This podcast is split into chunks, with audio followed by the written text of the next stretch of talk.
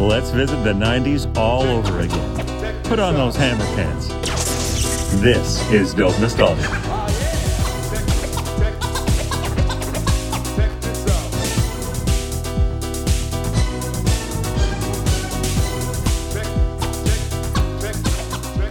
Welcome, everybody, to episode 114 of the podcast. This is Dope Nostalgia. My name is Naomi, your host. Our special guest today is from an awesome American rock band, straight out of Seattle, Washington, Kevin Martin, the lead singer of Candlebox. Candlebox has some exciting stuff coming up with tours and whatnot. So we figured now is a great time to get them on the show. Before we get to that, here's a little bit of information about the band. Wikipedia moment. Please bear in mind that Wikipedia is not to be taken as actual 100% fact. Any donkey could edit it at any time. If I'm reading you the artist's bio, that stuff is real truth. Candlebox is an American rock band from Seattle, Washington. Since its formation in 1990, the group has released seven studio albums, several charting singles, a compilation, and a CD plus DVD. Candlebox found immediate success with the release of its self titled debut album in July 93. Candlebox featured four singles Change, You, Far Behind, and Cover Me. Far Behind reached the top 20, and the album was certified quadruple platinum by the RIAA. The band's next album, Lucy, was certified gold in 1995 and was followed three years later by Happy Pills in 1998. After troubles with its record company, Candlebox broke up in the year 2000. The band reunited in 2006, and they have since released four more studio albums. Into the Sun in 2008, Love Stories and Other Musings 2012, 2016 brought us Disappearing in Airports, and 2021, brand new album now out called Wolves. Let's welcome Kevin Martin to the show and talk about all things Candlebox.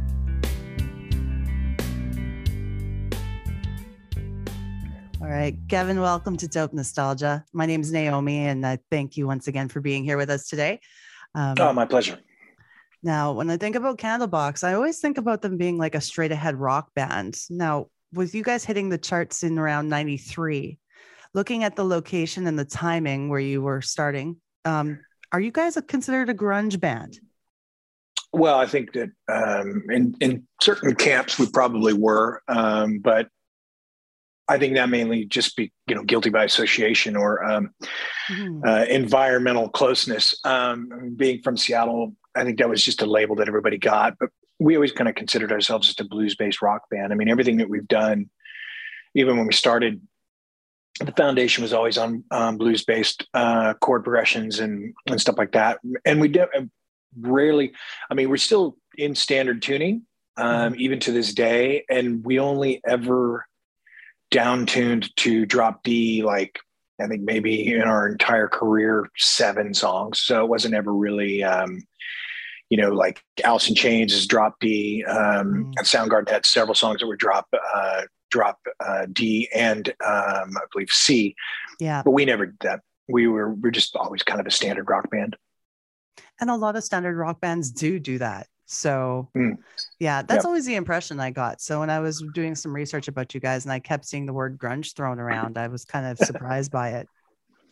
Yeah, it never, it never really, I mean, listen, uh, you know, it's, uh, it, I think it was just a term that was adopted by the media. To, you know, you have to name something yeah. uh, in order to, to get people to pay attention. I don't know, you know, what they, maybe that's kind of why the Chicago music scene never really took off because at the same time, you know, there was great bands coming out of Chicago um, or even Illinois for that matter.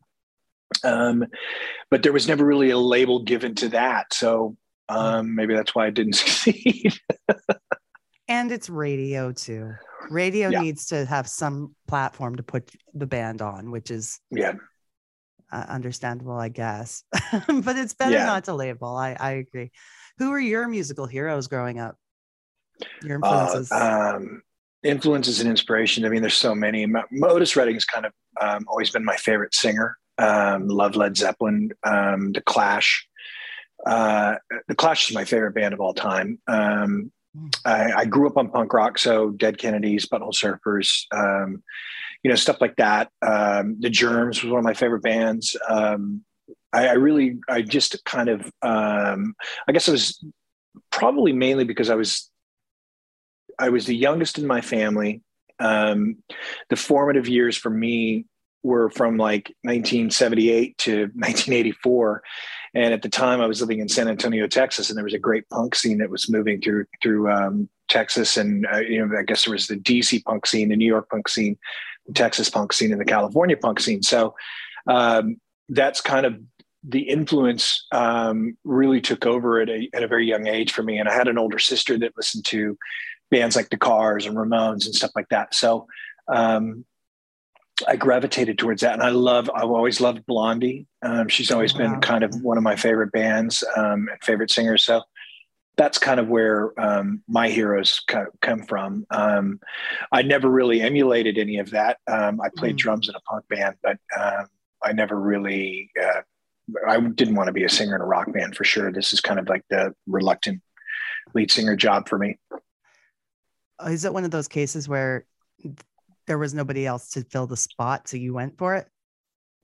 No, I was just in. A friend of mine asked me to sing on some demos. He'd um, he'd heard me singing, you know, hey Kitty, uh, he heard me singing at, uh, at parties and stuff. You know, um, just a, a, good friend that was doing some demos. He was trying to start a band and asked me to sing on them. Hmm. Um, and Scott Mercado, um, who um, was a, an acquaintance of mine, um, was asked by Rick as well to kind of play drums on it. So that's how Scott and I met. And um, I sang on these demos, and then that ended up in becoming a band called Uncle Duke, which became Candlebox. And then I've been stuck with this job ever since. and weren't you guys the first successful artist signed to Maverick Records? Uh, yes, we were the first band signed to Maverick and um, the first successful band. Then I think Deftones were after us, and then Alanis or Alanis, and then the Deftones. I can't recall. Mm-hmm. Um, now, this being Madonna, Madonna's label, and I'm sure that there were a lot of other people involved, of course. How involved was she back then? Um, you know, to be honest with you, I, I don't think she was really that involved. It was it was purely a vanity label for her. I mean, I know Freddie Freddie DeMann, who was managing her at the time, he was also managing Lionel Richie, uh, and had just come off of managing Michael Jackson mm-hmm. um, had approached Lionel uh, Richie with um, the partnership with Maverick Records, and Lionel wasn't interested. And Madonna was like, "Yeah, I'll, I'll throw ten million dollars at it." So um, I think they they started the, the, label together, Freddie and Madonna, mm-hmm. with Warner Brothers. Um, but I don't really think she had um, much to do with. I mean, she certainly didn't have anything to do with signing us. It was Freddie and, and Guy Oseary. Um, mm-hmm we didn't actually even meet her until April of 94. So um, was, we got signed in the fall of 92 and didn't meet Madonna until April of 94. So um, yeah, I don't think it was really something that she felt um, great responsibility for. Uh, I will tell you this though, she was a, she was a great label owner. Um, you know, when we were, when we were in need of things early on, um, there was never um, there was never a question asked, and it was always like, "Yeah, give them whatever they need." So, um, you know, I, I, guess those those are the kind of bosses you really want. Mm-hmm. And then, of course, you know, as as the label grew and got bigger and bigger and bigger, um, I think she probably certainly wanted to take more responsibility for what was happening and was more involved with um, maybe the signings or listening to the music of the bands that that um, they were interested. In. I know they they went after Marilyn Manson really, really hard. Um, and she was instrumental in kind of um, flying to um, Orlando to meet with with Manson and and again with the Prodigy as well. I know that she was super, super um, instrumental in in uh, making that happen. So that kind of came, you know, after us and the success of Candlebox and, and, and Alanis Morissette. But early on, I, I don't. Uh, long story short, I don't think she really um, knew what was going to happen with the label. Okay. Yeah, and from what I understand now, it's uh, Maverick still exists, but it's more of like a management agency by Guy Oseary now. Yeah, exactly. I, the label folded into Warner Brothers, I think, in 2010 or 2012. Mm. They're not certainly not signing any bands, putting records out, but yeah, that's the management company is huge. Um, you know, Guy, um, he found us when he was 19, uh, 19 or 20, about to turn 21. And, um, and, you know, it was just a really um, hungry uh, young kid with great vision. And, um, you know, the success that he's produced for himself uh, over the past um, 30 years is, is mind boggling. I mean, he's, um, he's best friends with Irving Azoff, and um, you mm-hmm. know, and and he manages Madonna, and he manages um, everybody, and I think Pharrell's partners with him in some stuff. I mean, it's it's pretty um, pretty amazing what he's been able to do for himself. But the label, um, you know, sadly, um, I think right around 2000, 2002 is is where it really lost its vision. Um, and and that happens. I mean, you know, I think that with vanity labels, um, when they become um, very very successful uh, i don't really know that they know how to manage themselves if you will mm. um, uh, the, the, artists continue to produce uh, but there's so much great success um, that everybody kind of loses sight as to what they started out doing and, and i think that maverick was sadly one of those labels that that happened to i mean if you look at sire records um, uh, or or for that matter 4AD um, as examples of labels that were started out with um, with one vision and continued to produce that one vision. Um, those labels had great success, um, you know, even up to right around 2002 and 2004. Um, Maverick was um, supernova, if you will, and and I think that that's kind of what happened with them. And of course, like outside influences, like the landscape changing, right? Yeah, exactly. So, at what point in your success as a band do you get a road crew and like a drum tech, a guitar tech? At what point does it go from playing fun the local clubs, yeah, hauling your gear into the into the venue yourself, to all that changing? From fun to work, um, you know. I mean, stupidly, way too early for us. Um, when we first started touring, everybody had to have their own tech. It was ridiculous. Scott, our drummer, had a tech. Pete, our guitar player, had a tech. Hmm. Bardi, our bass player, had a tech. We had a sound guy. We had a tour manager.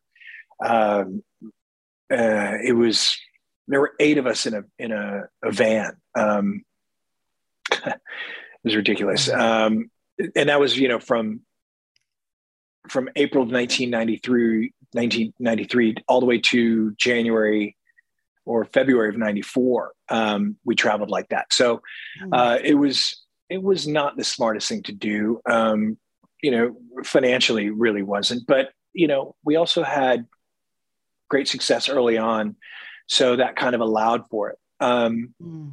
I think it kind of got out of control on the second record when we we showed up um, in the Midwest to to start the, the tour for Lucy, and we had three semis and five tour buses. And I was just, I immediately called my manager. I'm like, this is just way too much. This is the stupidest thing we could ever. We're spending we're spending a hundred thousand dollars a day on a tour that eh, doesn't even, you know, it, it's ridiculous. I mean, of course, we had we had sold out, you know, all the, the first ten venues, but I mean, it's just that's that's just not where we came from. And then we actually fired our agent um, over the whole thing because we initially had discussed going out and doing just theaters um, mm. to reacclimate the band with the audience. And um, and uh, management and um, an agent went against us and chose to do something different. And that's not, you know, it's kind of our fault as well for not really paying attention to um, our tour books and the things that we knew were coming up. But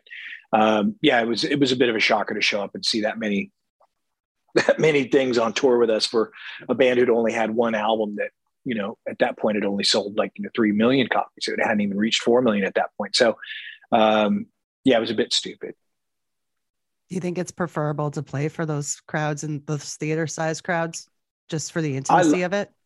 I love it. Yeah i mean mm. i've i've been i've been in theaters now for the past um geez, about 20 years. And, and, um, you know, I, I lo- listen, when we get to play arenas and stuff like that, it's amazing or outdoor festivals and 30,000 people. It's brilliant. But I love the intimacy of the theaters. Um, I'm, I'm a very um, hands-on performer and, um, you know, I'm, I, I love the audience and, and, and I love the opportunity. Um, you know, we played uh, one of the places we've been trying to get back to for years and years and years is the Commodore Ballroom in Vancouver.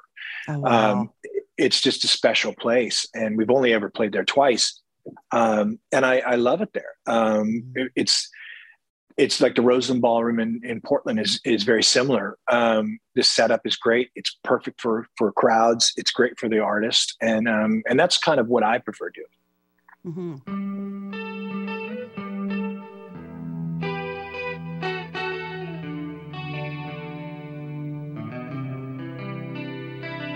Now maybe did I mean to treat you bad, yeah, but I did it anyway. And then maybe some would say your life was sad, but you lived it anyway. And so maybe your friends that to the ground. And then someday, your friends will stand beside as you were flying. Oh, you were flying all so high. But then someday,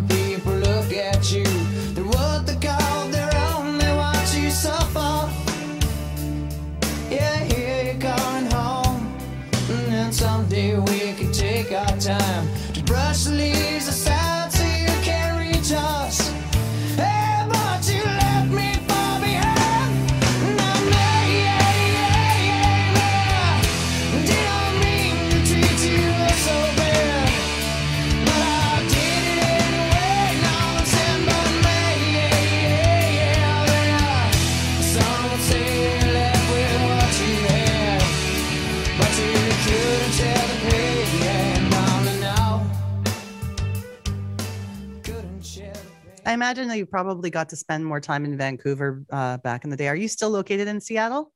No, no, I left Seattle in '98. Um, I moved down to Los Angeles. Um, but yeah, when I, my dad moved us there in 1984, and by um, by '86 and '87, I was uh, up there all the time for concerts. I saw the Chili Peppers on New Year's Eve at Graceland um, in uh, 1986 or 87, 86, 87. I can't remember. Um, I saw uh, Cabaret Voltaire, Front 242, um, Chris and Cosey, a lot of those bands, um, either at Love Affair or Graceland or, or um, Commodore Ballroom and stuff like that. Yeah, I, I loved going up there. And then every Christmas uh, and every winter, I was up at uh, Blackcomb and Whistler snowboarding. So um, it's nice. one of my one of my uh, favorite places in Canada, Vancouver. Yeah.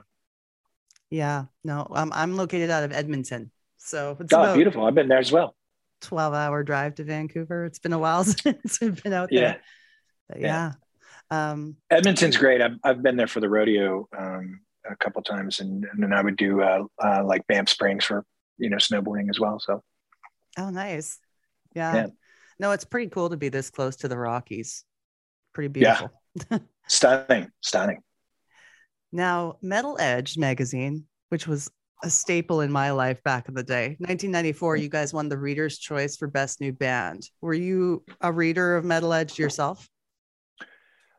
I don't know. I wasn't really a magazine guy. Um, yeah. I mean, I had Rolling Stone and stuff like that. And of course, growing up, um, Creem magazine and, and whatnot was um, kind of a staple for me. But, you know, it was more so I was like the fanzine kid, you know, um, mm being such a fan of punk rock music, fanzines were kind of what I really got into. Um, I didn't. I knew Gerri, and um, uh, she was one of the. She actually recently passed away, um, mm. but she was kind of one of the people from Metal Edge that early on took us under her wing and took great care of us and made sure that we got you know good layouts in the magazine or good stories. But I I didn't really magazines weren't kind of my thing. Um, I I just I was like, oh, that's that's cool. You know, great. I mean, it's mm. you know, it, the the fans when the fans appreciate you, um, it's it's way more um, gratifying than you know some sort of trophy from uh, you know a bunch of people that you know probably got paid to uh, put you up there, you know, the Grammys or whatever. Which is, I mean, you know, an example of of you know great way of disrespecting an, an artist's talent is you know not giving um, Grammys based on you know the success of a record. You know what happened with the Weeknd last year. I mean, it's ridiculous. Um, and and that's kind of the the world that you know we live in as musicians. Is um, the fans aren't the importance of the fan uh, and and what they mean to your music. It doesn't translate when it comes to um, you know the real uh, career you have um, outside of you know i guess maybe it's i'm speaking from a social networking kind of thing but you know you you, you can have all this movement and, and fans love you and, and then you can't get you know a single on radio. Um, and and you've got you know 50,000 streams per week of your song and radio won't play it because they're not getting paid to I guess is what I'm trying to say. So, you know, a trophy or an accolade from the Grammys or, you know, the Rock and Roll Hall of Fame or something like that is irrelevant because ultimately the only people that matter to your career are the people that are, are paying for it and those are the, the fans that love what you do so when we got that award with metal edge um, i think that we were all kind of shocked because we didn't um, we didn't think that anybody in that kind of realm, the world of of um, magazines or um, or uh, the media, really got us or understood us. Mm-hmm. So um, it was a bit of a shock. And of course, the same thing happened with Rolling Stone magazine. I think Pete was our guitar player was uh, recognized as like the best new up and coming guitar player um, by the fans, the the readers poll. Um, so those are great things, you know. Um, but again, I, I I wasn't really the type of person that sat around and you know ran to the store to buy you know Circus or Metal Edge or Creem or Rolling Stone. It just wasn't my thing. Understandably so, but yes, I can understand that if it's if it's from the fans, it means more than anything. I don't even yeah, know if I mean, the criteria for the Grammys is the same as it was when in the beginning because some of the nominations nowadays just make you shake your head yeah. Well, I mean, you know, you, you laugh at Jethro Tull and ACDC or Metallica, best metal album, you know, Jethro Tull. It's like, what are you talking about? Um, and those types of things. But, you know, I mean, I don't know if a lot of people know, but with the Grammys, you can actually pay $25,000 to be on the ballot. Um, and if your label really wants you to get some attention, they can pay for that sort of thing. And that's where I have a problem with it. I mean, I just, you know, I didn't get into music certainly to to um, to get Grammys. Uh, I didn't even know about them until um, you know, I released an album and uh, all of a sudden people are talking about Grammys and, you know, you could be nominated for a Grammy. And I was like, I don't even know what that is. Um, mm-hmm. But, um, you know, certainly if I had one, I'd be, you know, proud of it. But then again, at the same time, I wouldn't even know where it came from. You know, um, yeah. did did the label pay for it? Um, you know, is it really? And uh, you know, it's kind of the same thing with the Rock and Roll Hall of Fame. I mean, the fact that Soundgarden is still not in there, but Pearl Jam is, the Foo Fighters are, and the Chili Peppers and all this other kind of you know rock and roll music. It's I think it's just a, uh, it, it, does a uh, it's doing a great disservice. Those types of of um, entities or or um, uh, businesses are doing a great disservice to what rock and roll really is. I hear more about who's should be inducted in and who isn't than I do about who mm-hmm. in there. Like because yeah. of the fact that there's people there that deserve to be and haven't received that accolade yet. Yeah, yeah. Now, back when TV shows, variety shows, all of that were going on, you guys got to do any of those appearances? And who were some of your favorite shows to visit? Uh, Letterman was great. We, yeah. we we did Letterman three times, and he was just awesome. The, one of the nicest, uh, coolest guys ever, and a lot of fun to play the Ed Sullivan Theater. Um, we did yeah. that three times. We also did the Jon Stewart Show for MTV. Um, yeah, I mean, we weren't really. Did Leno or Conan or any of those. Um, you know, by the time our third record came out, people had already moved on from Candlebox. So, um, you know, it was really we're we're now just a fan based, you know, rock and roll band, and thank God we have fans that still listen to us and, and buy our records. But um, back in the day, I mean, I would just have to say that Letterman was an absolute blast, and it was always um, just a, a pleasure to to see him, and and uh, and he would always come to the dress room and have conversations and how's the band, what's going on, how's touring, thanks for being here, just you know those those types of things. And you know that's that's a, a real treat when you're um, a touring rock band and and um, and you're hoping that someone's paying attention to what you're doing outside of of um, the people that are looking after your career. Agreed. He seems like a fantastic man. Like, mm. I mean, I love his dry, witty humor to begin with, but like just the fact that he seems very involved with the people he's having as his guests, which is nice. Yeah, he he he he gets really into it. I know um, when when we were booked, um, you know, he personally uh, chose us. And, and, I mean, he loved the Seattle music scene, which was great. He also loved mm. what was going on in Chicago um, and and New York. But um, you know, I think he's Eddie Vedder's like one of his best friends. Um, so yeah, he he just was always a hands-on kind of. Um, it's same with Howard Stern. Um, you know, he's very uh, into. Uh, into the 90s rock and roll um, and and those you know those are that's who I care about. You know, if Howard Stern talks about Candlebox, it's the greatest, you know, day of, of my life when I hear him talk about it. And, um, and it was similar with, uh, with Letterman, you know, just, a, just a great guy and, and, um, and cared greatly about the artists that he had on a show. Of the albums you put out in that decade, what was your personal favorite? Uh, God, I don't really like those first three albums. Um, Ah. Um, I mean, there are songs on each one that I love, um, but I, you know, I don't really, I don't think I really understood who I was as a musician until the 2000s. Um, so, mm-hmm. if I had to choose um, from the from the you know the 90s, I would say Happy Pills is probably my favorite because it's got it's got some of the most creative music we've ever made as a band or ever had made as a band at that up to that point. So, um, what would be a, a like an, a deep cut or an album track that you recorded off that that you wish could have been a single? Oh, um, God.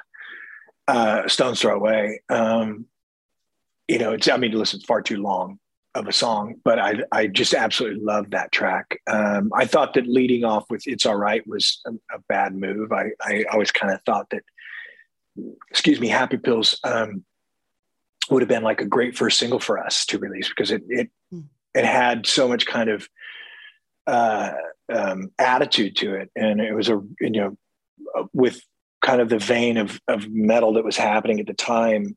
Um, you know, Alice in Chains and and Korn and um, and and that sort of thing. That it was a song that would have generated a lot more interest. But I know the label was trying to direct us, trying to direct us into kind of the realm of a of a uh, you know pop rock band like Train and and that sort of thing that was happening. So um, it was that's when it kind of became difficult with the label when the arguing started happening and the back and forth um, of of uh, you know pissing one another off because mm. the label wasn't listening to us and we weren't listening to the label but yeah i think that a stone's throw away off of happy pills would have been a great first single um, or a great single in general um, but i do you know happy pills and, and stone's throw are, are, my two favorite songs on that record. And um, and i still play them to this day uh, in, in the sets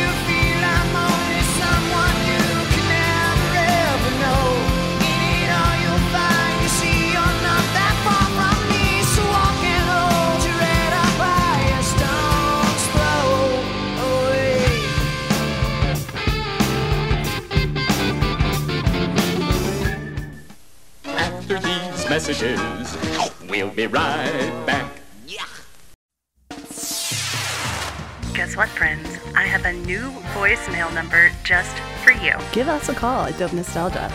Our number is 780 851 8785. Leave us a message. Pick up the phone just like you used to in the old days. Remember, before text messaging? Yeah, we used to actually call each other. If you just want to be heard and be on the podcast, give us a call. Once again, our Dope Nostalgia hotline, 780 851 8785. Pick up the phone.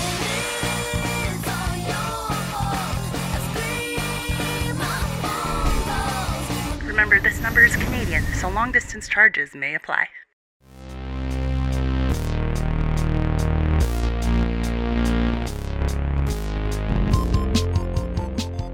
It's Mike, your host of Get the Word, an etymology podcast for word nerds. We'll talk about the history and origin of words in English. If you're coming over from the English sessions, well, then I'll give you an even bigger welcome, loyal listener. The English Sessions is the podcast I've been doing for a while now for English learners, and, and is where Get the Word was first conceived. I decided to make Get the Word its own podcast since I started to realize I was making content more for native speakers with these etymology episodes, which seemed to warrant its own feed. Don't worry though, for those of you who are English learners, there will still be transcripts of the episodes on the website. Look for details in the show notes. Get the Word, an etymology podcast for word nerds. Available on Spotify, Apple Podcasts, and wherever you get your podcasts.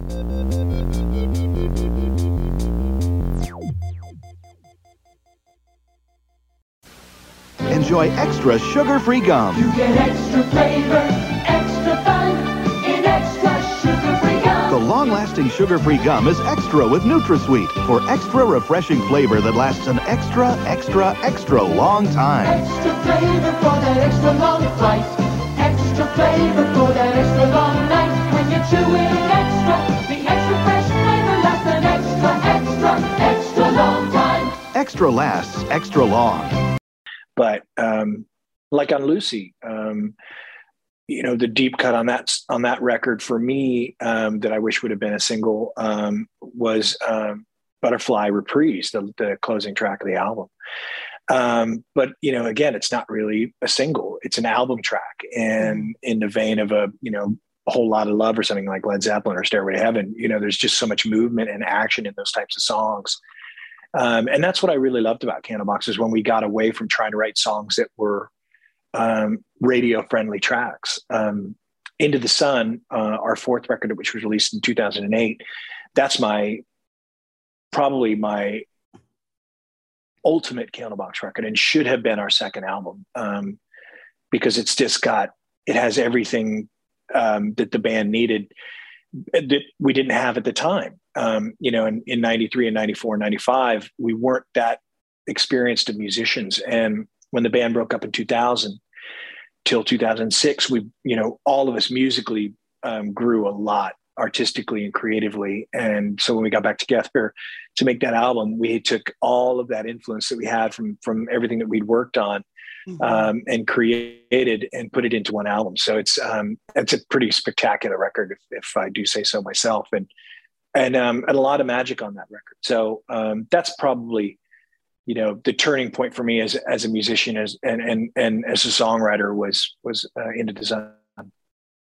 That's a beautiful thing, though, when you can take that break and do what you need to do to grow as an artist, and just being able to bring it all back together with the same same group of people. yeah. I can understand why that would be so so great. Um, what Well, were you is. doing It- during that time? I was doing the Hiwatts. I had a I had a, a side project called the Hiwatts. Um, I was producing. I was you know just doing things to keep myself busy.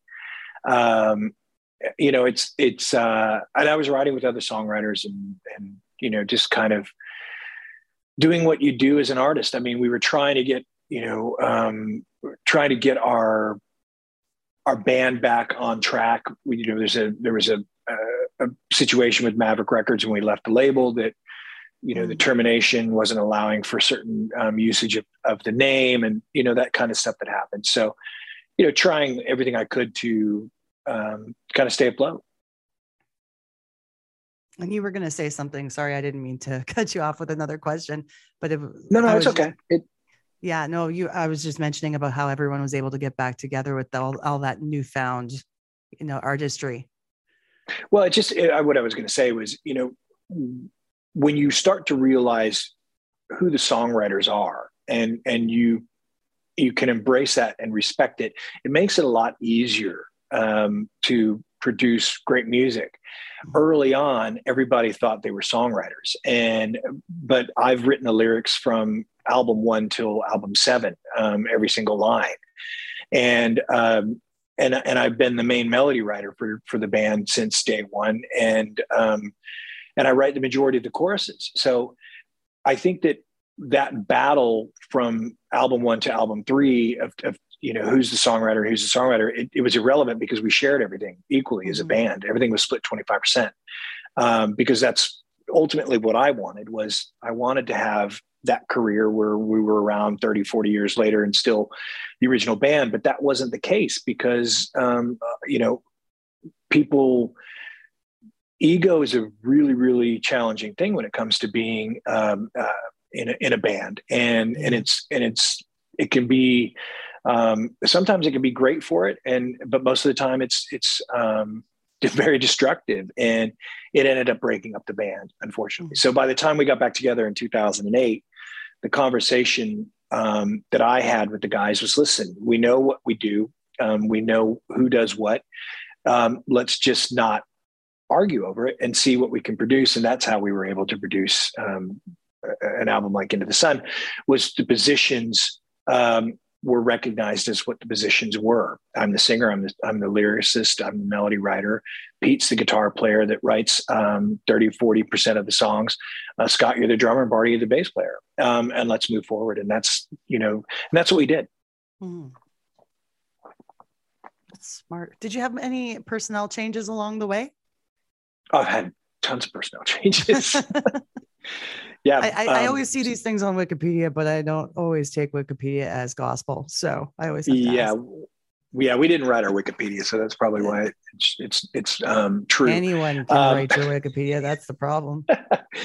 yeah. Um, no, Scott left in 96, 96 or 97. Dave Krusen joined the band um, for Happy Pills.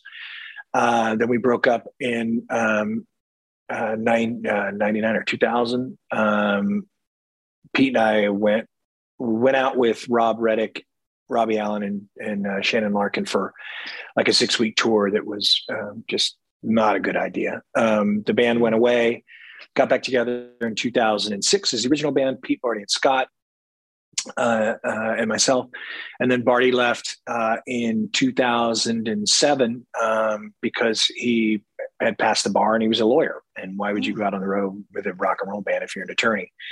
Um, so then we had adam kury who'd been playing with me with the Hiwatts join the band and adam's been with me since 2003 and Pete and Scott left in 2016, and and I've had uh, Adam, Memphis, um, Brian Island, and um, Robin Diaz, um, and now I have another drummer, a guy named BJ Kerwin. So um, yeah, we're just kind of like a, a you know, Candlebox is not some of its parts. It's really a, it's it's the whole. Um, Right. So, and I don't think anybody really gives a shit who's who's playing our music, just as long as I get to hear it. Hey, exactly. What's the process like for the band when you start playing shows live, bringing the new energy of the new members into the fold?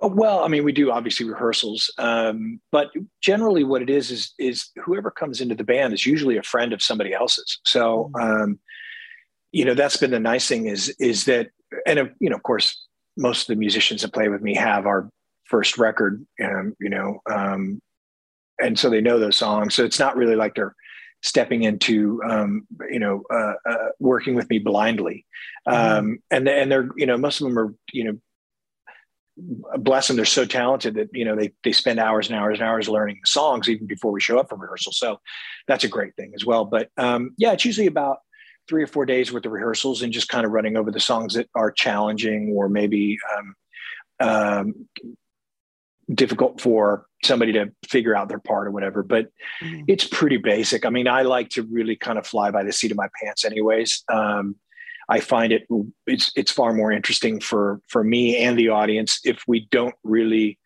go in there as a polished, um, you know, piece of metal. I like kind of rough edges and things, and I think it makes it a lot more fun. Oh, I agree completely. I, I, I would much rather see that kind of a show. Yeah, Now- I think it, it just it lends itself to um, to um, uh, what's the word? Yeah, it, it lends itself to be way more interesting. Um, you know, we don't run tracks, we don't do any of that stuff. We we we play all the parts, and if there's a there's a saxophone part or something or a piano part that's not there, you know, it's not there because we're not touring with that musician. But um, yeah, it's it's just I think it's it's uh, it's it's far more interesting.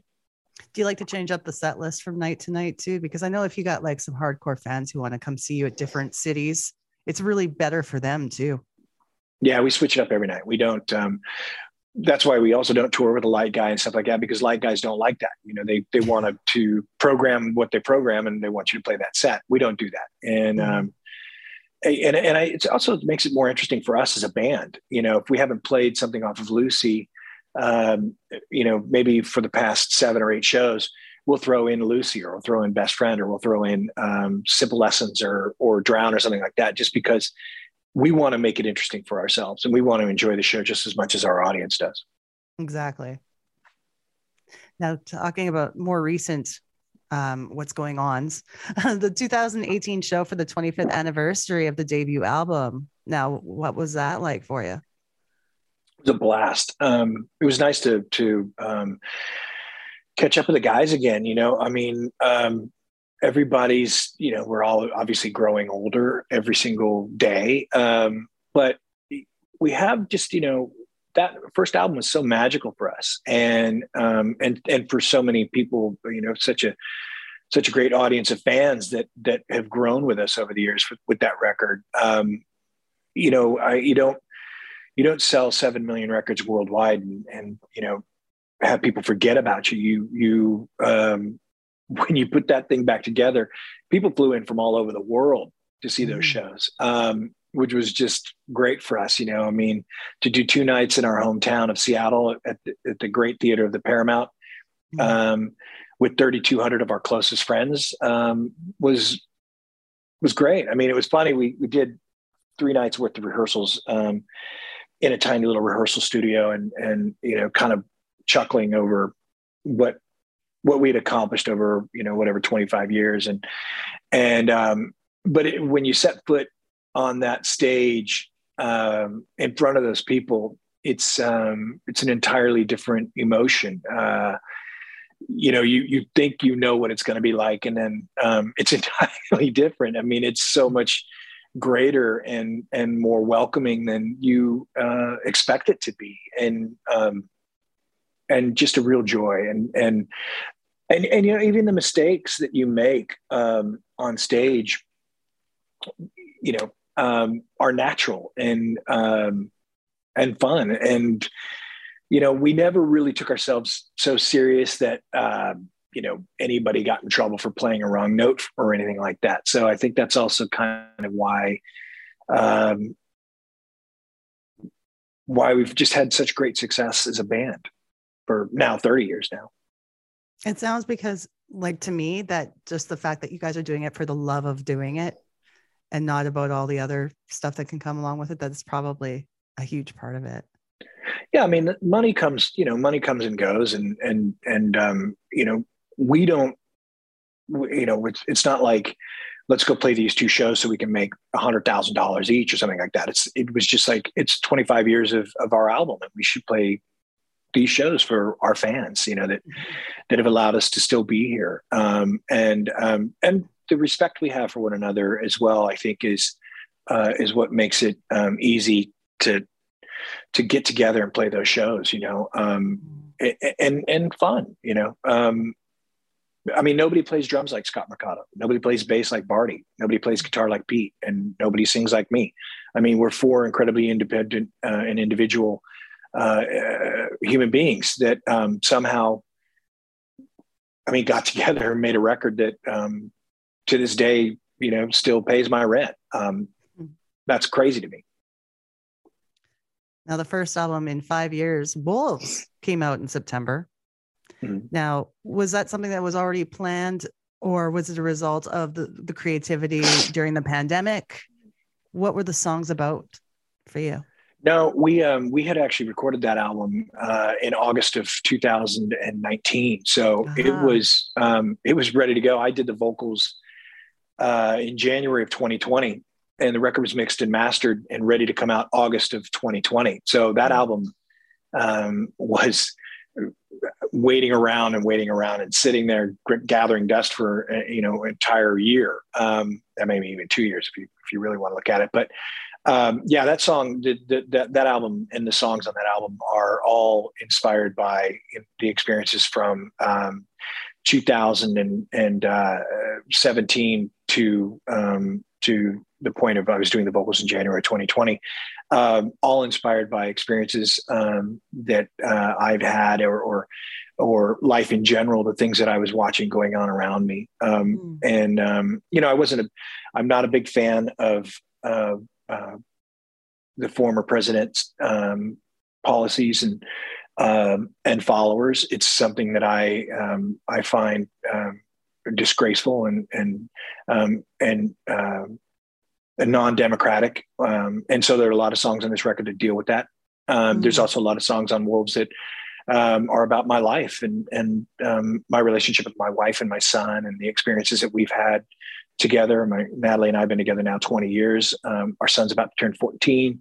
You know, all those things um, are represented on this album, um, and and also the the uh, this dysfunctional relationship I have with um, with myself. Um, it's all represented on this album. So it's really, in my opinion, it's the best Candlebox record. Um, it's better than the debut, but again, that's just my opinion. Um, but I think that there's so much on Wolves that is is interesting and and and musically uh, beyond um, uh, what I would have even imagined as a you know young 22 year old, 23 year old kid making music. I mean, now that I'm 52 years old, um, I've I've learned so much. And if, you know, if there's if I could go back and tell my my younger self anything, it would be just you know um, have have more fun. You know, with Yeah. your songwriting. Don't be so um, I guess focused on what's important um, as to what you feel. You know, now I I write entirely from the heart. Um, back when I first started, I was more interested in um, writing, you know, interesting chord progressions or um, interesting chord changes or parts or how drum parts, you know, worked against a rhythmic pattern of, of a guitar pattern, you know, sort of thing. Now I, I just kind of roll with it. Mm. That's interesting, and that's good advice for s- songwriters as well. You know, um, Well, I mean, I don't know if you want to have a great hit song. That's not, that's not really good. Uh, uh, well, you you take a little bit from everything, right? Like, Yeah. I, I mean, I, myself as a songwriter too, I would always if that if that chorus wasn't sticking, wasn't catching, I'd throw it out. Hmm. The mel- melodic wise, you know, like Yeah, if, if yeah. I think that's important if you're trying to write a commercial hit. Yeah, yeah. but definitely good advice for somebody um, as they're seasoning themselves into uh, a songwriter over time. I think Yeah. Well, thank you. yeah. I mean, I, seasoning yourself is great. That's a great way to Seasonings. put it. there you go. now, what happened during the pandemic? Were you were you creative? Did you write some more? Uh, what do we have to look forward to coming up? No, I wasn't really. I wasn't very prolific. Um, I, I, I, we did a couple cover songs. We did the Loverboy cover song, um, "Turn Me Loose," which was a lot of fun. We did um, Nice. "For What It's Worth" by Buffalo Springfield, um, which was you know great. We our our plan was to do an album of um, protest songs because I again I was um, just so disenchanted with um, you know the way that uh, 45 was was leading the country and Mhm. and um, it's just really I, I don't understand I, I I still can't comprehend what happened um, and it's not that I agree with the way that Biden's running things either um, that's a whole other subject but um, at least democracy is in play again um, right. but um, I think that you know, for me, the, the plan was uh, I had approached the guys about doing a full album of protest songs, but the problem was we we're all over the place. There are only three of us that are in Los Angeles. Um, two of us are on the East Coast, um, and and getting those songs to kind of go back and forth and and producing them. It's not easy. I mean, if we all lived in the same place, it would have been a hell of a lot easier because we could have just gone down to somebody's studio and recorded these things and knocked them out in 24 hours. But we tried and we just couldn't. We just couldn't get it together. It's really hard to motivate yourself when you're not in the same room with somebody. And I'm, um, mm-hmm. I, you know, again, I'm I, I have guitars laying around the house that um, you know are gathering dust because I just don't I'm not inspired right now. I don't make records until I'm inspired to make records, and that happens for me about every three to four years. So, um, you know, I, I, I have ideas. I have some things that I've worked on. We have um, six songs that are in uh, in process of of being finished, but um, the plan isn't to get into the studio and record those anytime soon. I, I had hoped to um, to be recording um, in in January of this year and, and February of this year, but um, it's just not in the cards right now for us. So um, it just happens, you know. And it will, and it's good that you don't force it because I just don't like. I don't, don't like forcing anything. Yeah, I don't no. like forcing anything. Now, to wrap things up, I always like to ask everyone this silly question: uh, What food, clothing item, toy would make you nostalgic for the '90s? Any of those types of things. Wow. Um, well i have all the flannel that i could ever need. I have all the doc martens i could ever need. Um, gosh i don't know. Um, i would say you know nostalgic for the 90s i it would be the the, the it would be a concert you know really. Mm. um, those there's something missing from the honesty of the, the performances from you know early, the early 90s like 90 89 90 91 92 93 mm. um, and you know when i went to see drop in the park pearl jam put on in um, in seattle was a, one of the greatest shows i'd ever seen. Lollapalooza the first two lollapaloozas were unbelievable and there's a freedom um, from those shows, those environments, and the stage diving and all that sort of stuff that went on with those, where the, the people were so into the music. Um, so I guess maybe it would be, you know, the distractions that we have now um, with cell phones and and how how advanced technology has become has distracted us all from reality and and and, and the enjoyment of being in one room together, um, listening to music and and losing ourselves in that music and the, that show. You know, I watched the documentary on Woodstock '99 and I just laughed because it's like, God, what you know, we lost the plot right around 1996. You know, um, is that the one that and, train wrecked really hard? Was that the yeah, Woods- the, yeah?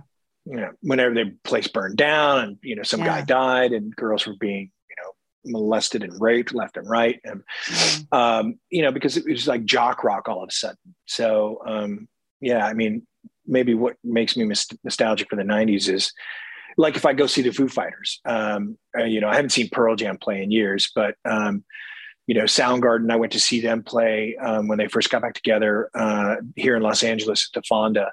Well, you got to experience just, that. That's wonderful. Yeah yeah, well, it took me immediately back to the first time I saw them when I moved to Seattle. But the difference was Chris was playing drums um, when I first saw Soundgarden and he was singing, so it was mm. a different experience. But um, yeah, I mean that kind of emotion that you you get from hearing those songs, or even you know um, playing now when we play with Stone Temple Pilots um, a lot, even though Scott's no longer with us you know, Dean and Robert and Eric and what they've produced as a band over the years, every time I play shows with them, it immediately takes me back to those early days of us producing our first album when we were writing the songs and and Stone Temple Pilots Core was out.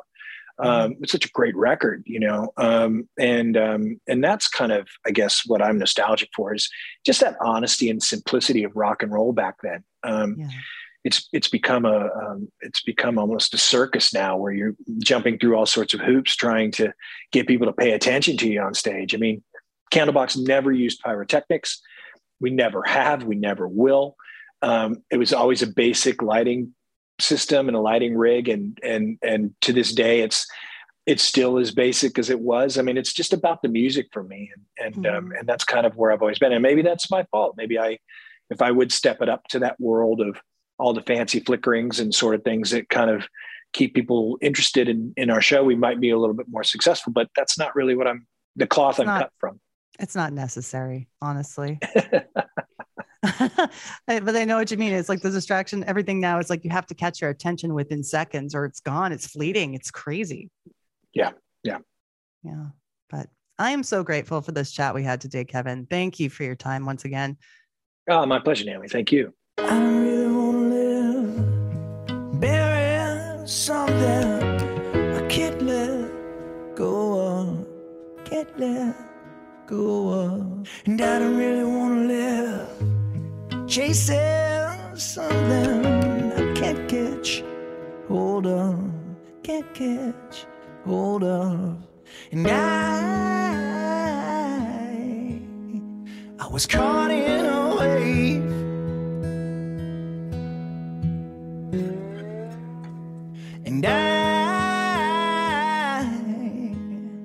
thought nothing would change.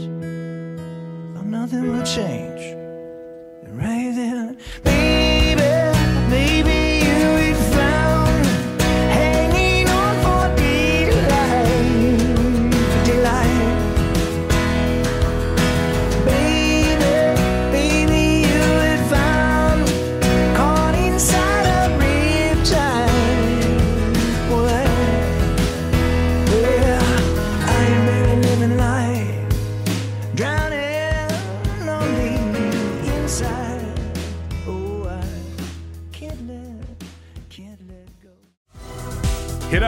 Instagram, dope underscore nostalgia. You like Twitter better? That's cool. Nostalgia dope. Or shoot us an email, dope nostalgia podcast at gmail.com.